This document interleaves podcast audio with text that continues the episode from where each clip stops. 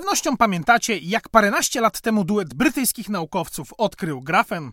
Wokół odkrycia szybko zrobiło się bardzo głośno, ponieważ materiał posiadał rewolucyjne właściwości o niebywałym potencjale aplikacyjnym. Odkrywcy w rekordowym tempie zainkasowali za swoją pracę Nagrodę Nobla, co generalnie rzadko się zdarza. Niektórzy przecież na najwyższy naukowy laur czekają nawet dziesięciolecia. A potem? Potem zapadła cisza, która właściwie trwa do dziś. Teraz jednak ją przerwiemy, a powodem wynalazek naukowców z Uniwersytetu Mikołaja Kopernika w Toruniu. To jest podcast Eureka DGP, w którym opowiadam o osiągnięciach polskich naukowców. Nazywam się Jakub Keprzewski i jak zwykle zapraszam.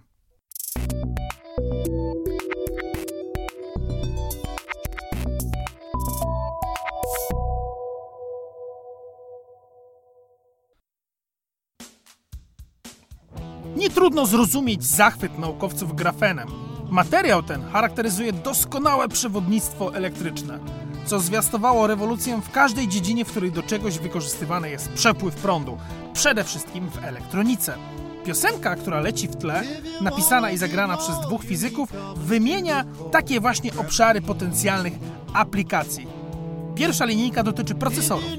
Jeśli chcesz pobić prawo mura, potrzebujesz do szpiku być z węgla czyli jeśli chcemy dalej pakować coraz więcej tranzystorów na coraz mniejszej powierzchni, krzem będzie musiał w końcu ustąpić węglowi.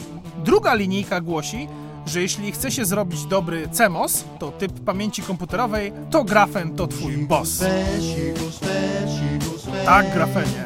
Jesteś szybki, jesteś szybki, jesteś szybki. Wielu z Was pewnie zastanawia się teraz, skoro ten grafen jest taki super, to dlaczego nic nie słychać o tych wszystkich rewolucjach, które miał wywołać? Powody właściwie są dwa, ale za to fundamentalne. Po pierwsze, grafen okazał się trudniejszy w produkcji niż nam się wcześniej wydawało, a bez produkcji na dużą skalę, która pozwala zejść z ceną, nie ma mowy o masowych zastosowaniach. Po drugie, jeszcze trudniejsze okazało się zastosowanie grafenu w praktyce, co ma związek m.in. z jego budową. Strasznie trudno manipuluje się bowiem płachtą o grubości jednego atomu. Na to nakłada się problem jajka i kury. Bez taniego surowca naukowcom nie chce się bawić w szukanie zastosowań, a tylko zastosowania są w stanie napędzić popyt na surowiec i tak dalej, i tak dalej, i tak dalej. Mimo to naukowcy nie ustają w badaniach nad grafenem, bo chociaż materiał trudny, to obietnica, jaką ze sobą niesie, jest zbyt kusząca. Blisko czoła tego globalnego wyścigu starają się być także polscy badacze i wiele ich wysiłków mających na celu znalezienie zastosowań dla grafenów opisywaliśmy także na łamach Dziennika Gazety Prawnej w cyklu Eureka DGP. Bez zaglądania do archiwum z głowy nawet jestem w stanie powiedzieć, że były to m.in. próby zastosowania grafenu do walki z rakiem, a także dodawanie płatków grafenowych do miedzi, aby otrzymać w ten sposób przewodnik o lepszych parametrach. U mnie na biurku dalej nawet leży fiolka z takim właśnie miedziowym proszkiem wzbogaconym grafenem, którą wtedy dostałem od naukowców, z którymi miałem przyjemność rozmawiać. Dzisiaj przeniesiemy się do Torunia, a konkretnie na Uniwersytet Mikołaja Kopernika, gdzie dr Piotr Kamedulski we współpracy z magistrem Wojciechem Zielińskim i pod czujnym okiem profesora Jerzego Łukaszewicza opracowali metodę tworzenia róż grafenowych. Tak, dobrze słyszeliście, róż jak kwiatów róż. Nie jest to jednak odpowiedź na potrzeby nieistniejącego rynku mikroskopijnych kwiatów wykonanych z węgla, ale próba znalezienia nowych zastosowań dla grafenu. Jak już bowiem powiedzieliśmy, ten materiał jest bardzo cienki, w idealnych warunkach ma grubość jednej warstwy atomów. W zasadzie więc, naukowcy mówią, jest dwuwymiarowy. I to właśnie tej nietypowej strukturze zawdzięcza on swoje cudowne właściwości, ale nie do wszystkich zastosowań potrzebne są takie płachty. Czasem potrzeba czegoś bardziej trójwymiarowego. Czasem potrzeba grafenowi nadać dodatkowy wymiar. I tak jest w przypadku chociażby urządzeń magazynujących energię, jak baterie czy superkondensatory. W ich przypadku najbardziej pożądane są takie materiały, które nie tylko są trójwymiarowe, ale też bardzo porowate, tak żeby ich wewnętrzna powierzchnia była jak największa. Po co w baterii porowaty materiał? Kojarzycie na pewno, że przez baterie wędrują jony litu, stąd sama nazwa baterie litowo-jonowe. Więc kiedy bateria oddaje energię, jony wędrują w jedną stronę, a kiedy gromadzi, wędrują w drugą. No więc na obydwu końcach tej baterii znajdują się elektrody i te muszą być jak najbardziej porowate, żeby te wszystkie iony litu miały gdzie zaparkować. Robię teraz palcami cudzysłów w powietrzu. A im bardziej porowaty jest jakiś materiał, tym więcej miejsc parkingowych. Podobnie jest tutaj. Znacznie więcej miejsc parkingowych będzie nie na płachcie grafenowej, ale wewnątrz jakiejś trójwymiarowej struktury, którą uda się wytworzyć z grafenowych płatków. Płatki grafenowe tak układają się właśnie w kształty róż. Metoda jest istotna do tego kształtu tego materiału, żeby przypominało właśnie takie kwiaty zwinięte, takie kwiaty róż.